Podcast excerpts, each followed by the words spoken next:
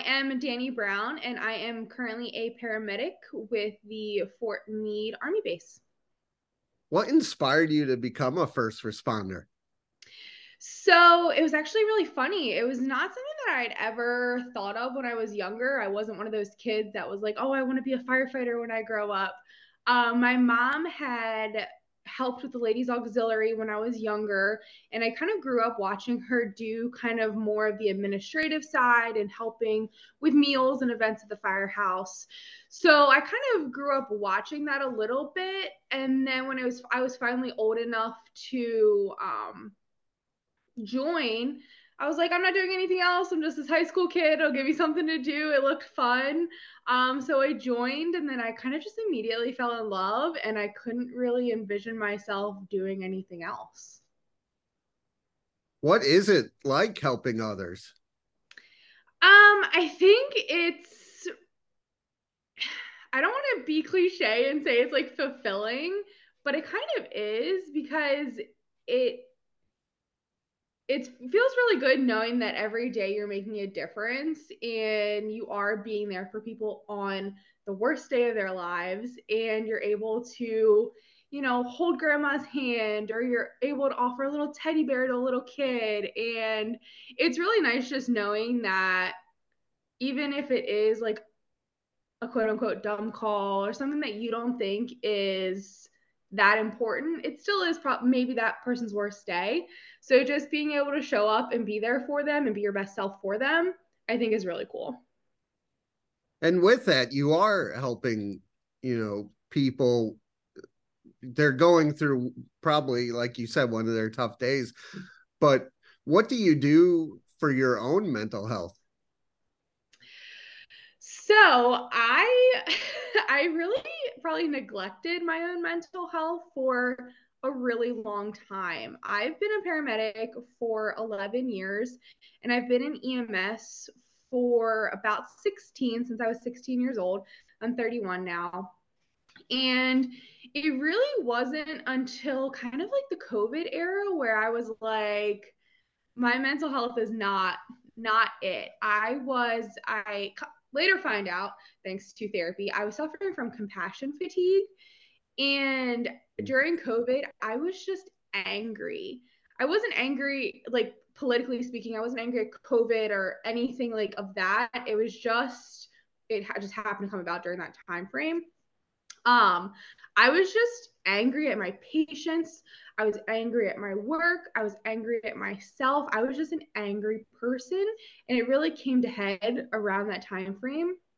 And I finally was like, you know, something's got to give. And I finally sought out therapy. I didn't seek therapy before that because I was like, you know, I didn't have a super troubled childhood. I, you know, I wasn't suffering from addiction. I didn't have these like, you know, these big things that people go to therapy for. You know what I mean? I didn't have any major trauma. I wasn't assaulted. Like none of those things that like the textbook you need to go to therapy right. type thing. You know what I mean? So in my mind, I was like, I don't need therapy. Like, I'm fine. And then when I realized like how angry I was and how it was really showing toward how compassionate I was toward my patients, I was like, this is not okay anymore. So I finally sought out therapy, and I am so grateful that I started therapy because I realized that therapy is literally for everyone. Yeah. It's not it's not just for those people who have suffered like traumatic life events or people who have had a rough childhood or like the things I mentioned. It's literally just for anyone, even if you think you don't need it. And it's really helped me in ways that I never would have imagined. So I think therapy is really the biggest thing I've done for my mental health. And then also setting work life boundaries. Um, at the time during COVID and when I started therapy, I was a supervisor in my old position and I was taking a lot of work home with me. And there was no separation between my work time and my personal time. So I'd be constantly answering phone calls, I'd be answering emails, I'd be worrying about this, I'd be following up on that, I'd be doing Zoom calls. Like, so I really never had a lot of downtime on top of working tons of overtime because unfortunately our field is grossly underpaid. So we do have to work several jobs or a lot of overtime to help supplement our income. Um, so therapy and boundaries for personal work life balance were the two biggest things I've really done for my mental health. I like what you said uh, about therapy because I talk to a lot of uh, younger people as well, and they're so open about saying they they go to therapy and all that. So hopefully, you know, that helps more people go to therapy as well. That's really so funny you say that because I completely agree. I feel like I'm th- like I said, I'm 31, so I feel like I'm kind of right on the cusp of like the whole millennial Gen yeah. Z. And my friends and older, I've never heard anyone say, "Oh, I'm going to therapy," or "My therapist," or any of those things. And younger people are so quick to be like, "Oh, my therapist said that," or mm-hmm. "My, you know, I'm seeing my therapist later. I have therapy." And I think that's amazing that we're so open about it, or they're so open about it. So I try to be super open about it. And I like somebody asked me what I'm doing today and told him about this interview. And I said, Oh, and then after that, I have therapy at two o'clock. So I'm just like, you know, I I'm there. I'm about talking about it. And if somebody says something like, oh my God, my therapist said that. Like, so I try to be really open about it as well to open the narrative and normalize it. And that's important because I, I'm 41 and it took me so long to tell people or whatever with either mental illness and going to therapy and then seeing these younger people like hey it isn't a big deal. So that even helps me. Yeah absolutely. My mom is the same way when you know i told her that i was in therapy. She was like oh my god what happened? And i was like you know nothing really happened. And i you know i think i was like i think you could benefit from therapy.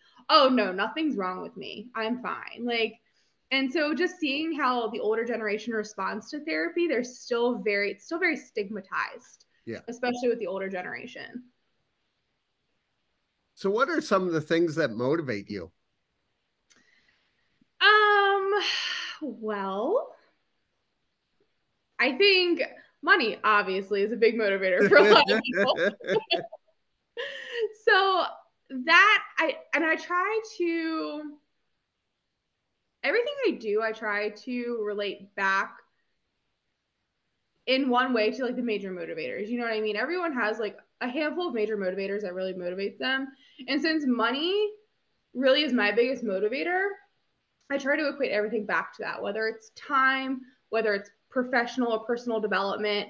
I look at it as how can this help me be a better person, a better professional to help bring a raise, a promotion, better my field, you know. So I try to bring everything back to that, if that makes sense.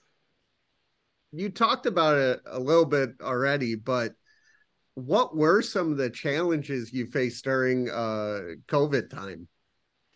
Yeah, so COVID was definitely, I don't have to say, very difficult for everyone, especially the healthcare field. There were so many changes in policy, in procedure, the way, you know, the PPE we had to wear, the vaccination debate, one side or the other, whichever side you fell on. And it was just really hard um, trying to navigate all of that. And it was really hard to see kind of where your employer, where the government, where the public and the community kind of drew the line as to what they care about, whether, and each employer was handle things vastly differently but whether it was they valued your health first, whether they valued the patient's health first, whether they didn't value any of that health first. So, kind of seeing the true values of people come to light, I think was the most difficult part for me.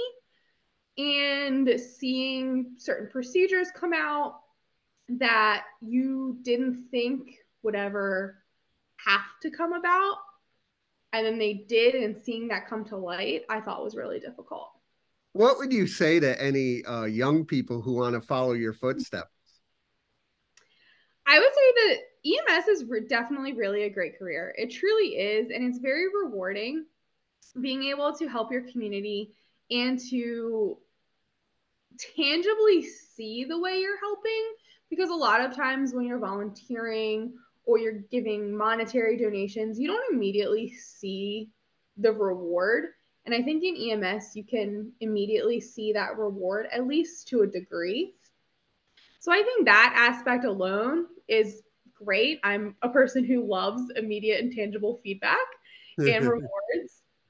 And like I said, we are grossly underpaid. However, there are avenues that you can go to get higher pay.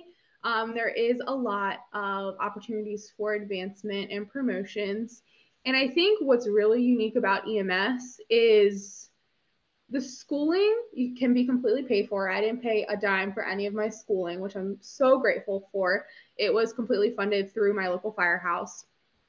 And um, you can use that to do literally anything. You can go do, you know, wildland firefighting. You can go on a cruise ship. You can go to Afghanistan. Like literally there's so many opportunities that are available to people in EMS that are not nearly explored enough or talked about enough. So for someone who is young and doesn't necessarily have responsibilities of a traditional family or anything like that, I think those avenues are super fun, super rewarding, and the pay is really great also. I brought up uh, mental health earlier, but uh, uh, I want to ask this: is what are some of the things that make you happy? My my pets jumped to the forefront of my mind immediately. Um, I have a German Shepherd and two cats, and they are the loves of my life. I love them to death. And spending time with them, spending time with my boyfriend and our families, I think is really important. Going back to the work life balance I spoke about, I really lost sight of myself and the things that made me happy during that time where I had no work life balance. So, as I'm trying to transition to having a much more clear and defined boundary, I'm also finding myself again and I'm finding those things that do make me happy. I, for the longest time, didn't have any hobbies. I didn't have anything I did. I literally went to work, I slept, I ate, and I went to work. So I didn't have anything that truly I was passionate about, and I didn't have anything that was a creative release for me. And I think having a creative release, whatever that looks like, is super important. And I don't, I still don't have a ton of hobbies. I'm still really working on finding things that I enjoy, but it's a matter of trial and error and just trying to find those things is more important than not having them at all where do you want to see yourself, say, in the next three to five years? I actually just started this new position with the Fort Meade Army Base, so I'm excited to see where that goes. I just left my last um, county based government position that I was with for the past 10 years. So this is definitely a huge transition working with the federal government and um, kind of getting situated there and getting comfortable. So I'm really excited to see where that goes. And I think the next three to five years there is going to be a really exciting time where I'm learning a completely different system, a different way of doing things, and just growing there. And I'm really excited to see that.